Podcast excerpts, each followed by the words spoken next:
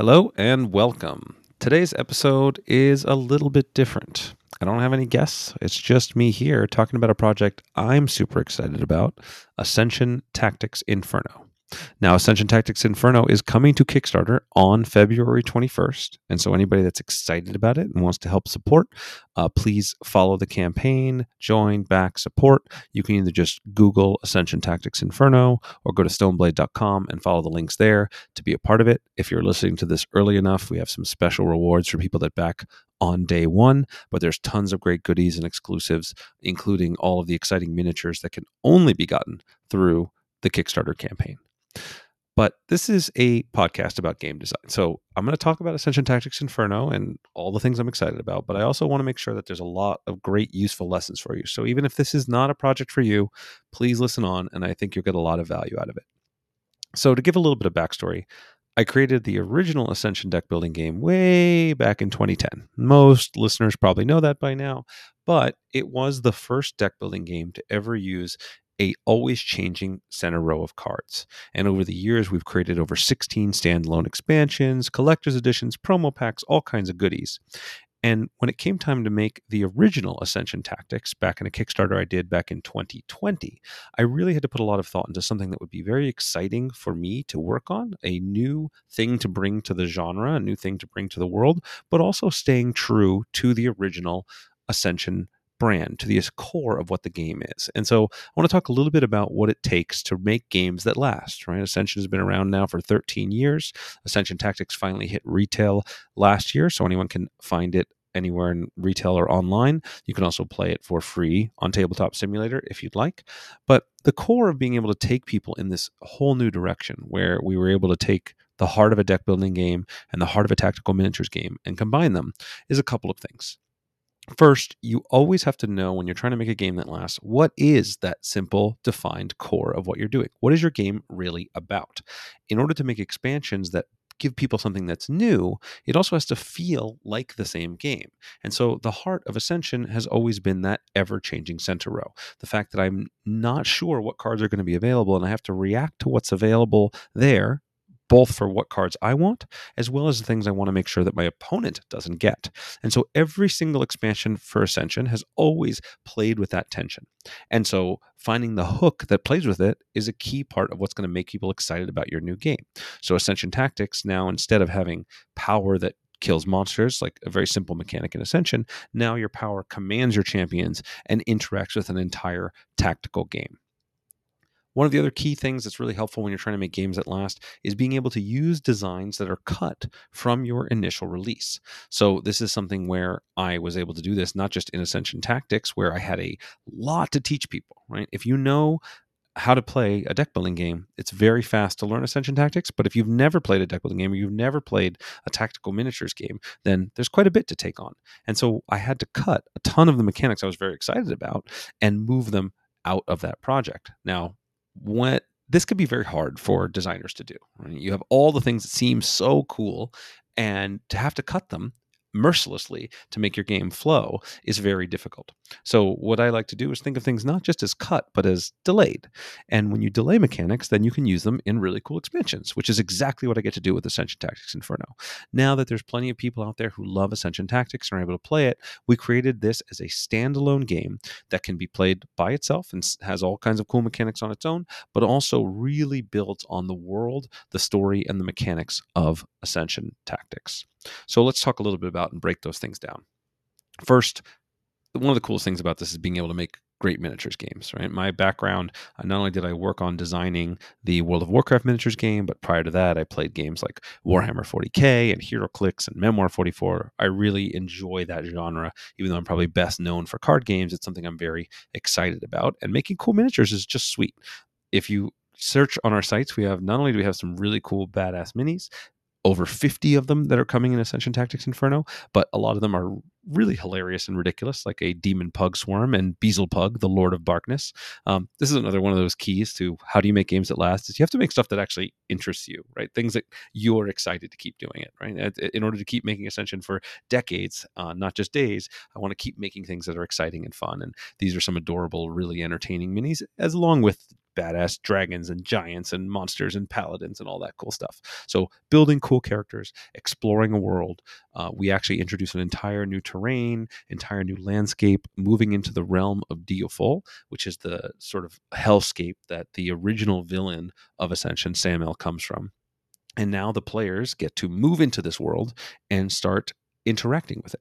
And we actually did something else that was really pretty exciting and something we'd never done, which is introduce a new faction into Ascension. And that's the Fallen faction. So, what used to be just the monsters are now suddenly rising up and becoming their own faction. And you can play as that faction for the first time ever with starting champions, fallen heroes, fallen constructs. And so, introducing a new faction into a game presents a ton of interesting design challenges each faction has to have its own unique feel and flavor. Each one has to mechanically be sound and play both within itself as well as playing with other factions. And so, one of the key hooks to doing that is being able to use the new mechanics you introduce in a set and making sure that the new faction really gets to highlight those. Oftentimes, you'll want to reserve some simple design space for new factions if you're planning to have them. Ascension has been around for a very long time, and most of the simple design space has been used up. So, we really leaned into a lot of the cool new mechanics that are introduced in Ascension Tactics Inferno to help really make this new faction shine. So, I'll talk about a few of those here. Uh, one of the ones I love the most is transform champions. So, what transform champions do is they start in a certain basic form. So, for example, there might be a paladin that when they meet a condition, they for example, the paladin Jira the Unbreakable has a slay power. Whenever Jira slays someone, then she transforms into Jira and Mercy. Mercy is her giant griffin uh, that she gets to ride, and suddenly the character becomes more powerful for the rest of the game. So these little mini goals are a really great way to create that feeling of satisfaction and growth within a game. Deck building games are great at this by default, right? The, uh, in a standard deck building game, you start everybody starts with the same basic set of cards, and as you play the game, your car, your deck gets better and better and better. So even if you don't win, you still get that feeling of progress. Now, the miniatures, the tactical part of the game, can have that same feeling of progress. This very visceral, replacing a smaller mini with a bigger mini that dominates the board. Uh, so it's a really exciting way to create little wins within the gameplay. Similarly, we've introduced a new mechanic called quests. So, quest cards can be acquired throughout play. They go into your deck, they count as a specific faction card.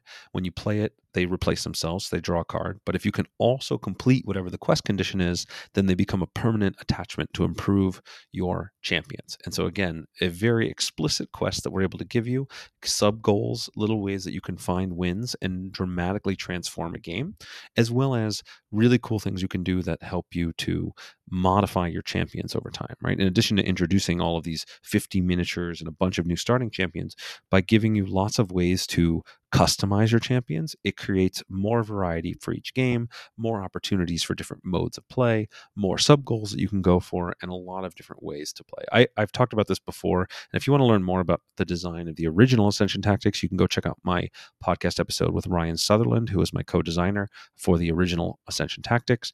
And you can see a lot of the thought that went into how we build it so that these miniatures and that there's this infinite variety of play that's available.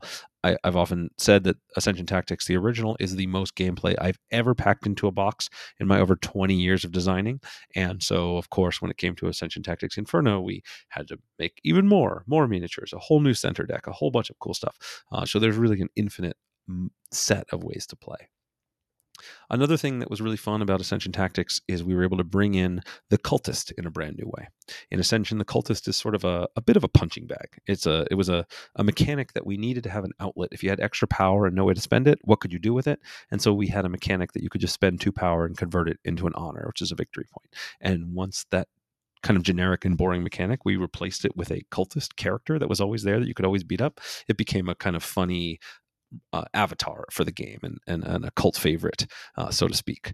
Uh, and so in Ascension Tactics, we made the cultist a champion that you could actually command and you could join your team. And so it being an always available champion that was worse than your other options typically, but a great way for you to spend extra resources and potentially swarm the board was really cool. In Ascension Tactics Inferno, we didn't want to just bring the cultist back because we've seen that before so one of the mechanics we introduced is introducing a new always available champion, which are the rats. And the rats are a callback to the Rat King, who was a, uh, one of our first promo cards. I think it may have been the actual very first promo card we ever made. Uh, and it uh, they're one one to command, one attack, one health, the smallest possible figures, and they only move two spaces, whereas everybody else moves three, and that allows them to be uh, swarming the board, but swarming the board more slowly. And this is another little design hook here because part of the ways when you build a standalone expansion that also combines with the original, right? You can just mm-hmm. shuffle the original Ascension Tactics cards in with Ascension Tactics Inferno and all the original champions. Sometimes that can become dilutive, which means if I only see cards from Ascension Tactics because it's a giant center deck and randomness doesn't work in my favor, how do I know? How do I make sure that there's an impact from the new set? And by having a new, always available champion, it assures that every game will be impacted by the new set, regardless of which cards happen to come up in the center. So this was both a tool to make sure that the new set had a lot of impact, whether played standalone or played with the original. And it's just a fun way to, again, call back some of the characters that we loved and create some interesting different trade offs in how you might want to spend your resources in addition to fallen champions we also wanted to make a callback to something we did do in the original ascension fact in the original ascension game which was make dual faction champions so champions that actually align with more than one faction and in order to do this you had to make it so that they play with both of the themes they actually interact with both and very often we made these so that they interacted with different cards you could buy uh, different hero cards would power them up. They would create an allegiance power.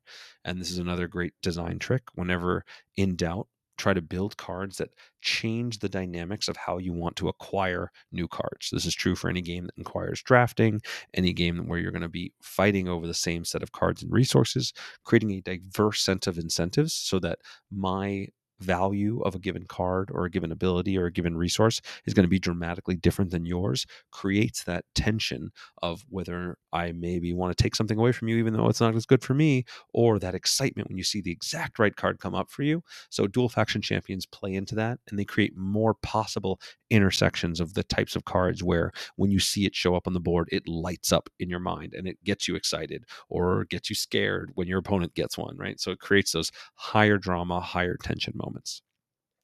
In addition, we also wanted to try not just adding an entirely new campaign and new scenarios, right? Because this is the thing with a tactics game that not only do you build the whole game, all the cards, all the characters, all the rules, everything, but we actually build different scenarios, and every single scenario has its own set of rules. So, in essence, each scenario is kind of a game in itself. And this was something we realized when we designed the dozen plus scenarios in Ascension Tactics. There's an enormous amount of work to design and develop these correctly.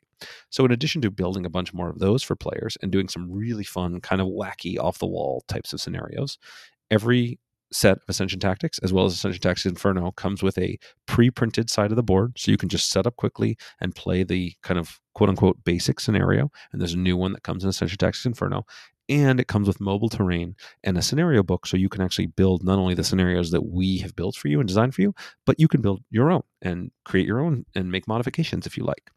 And so one of the things we wanted to introduce that was one of our most requested features from Ascension Tactics, we in Ascension Tactics, you have player versus player. You can play 2v1, three player free for all, four player free for all, 2v2, solo mode, or cooperative. But in the cooperative mode in Ascension Tactics, you can only play two players at most.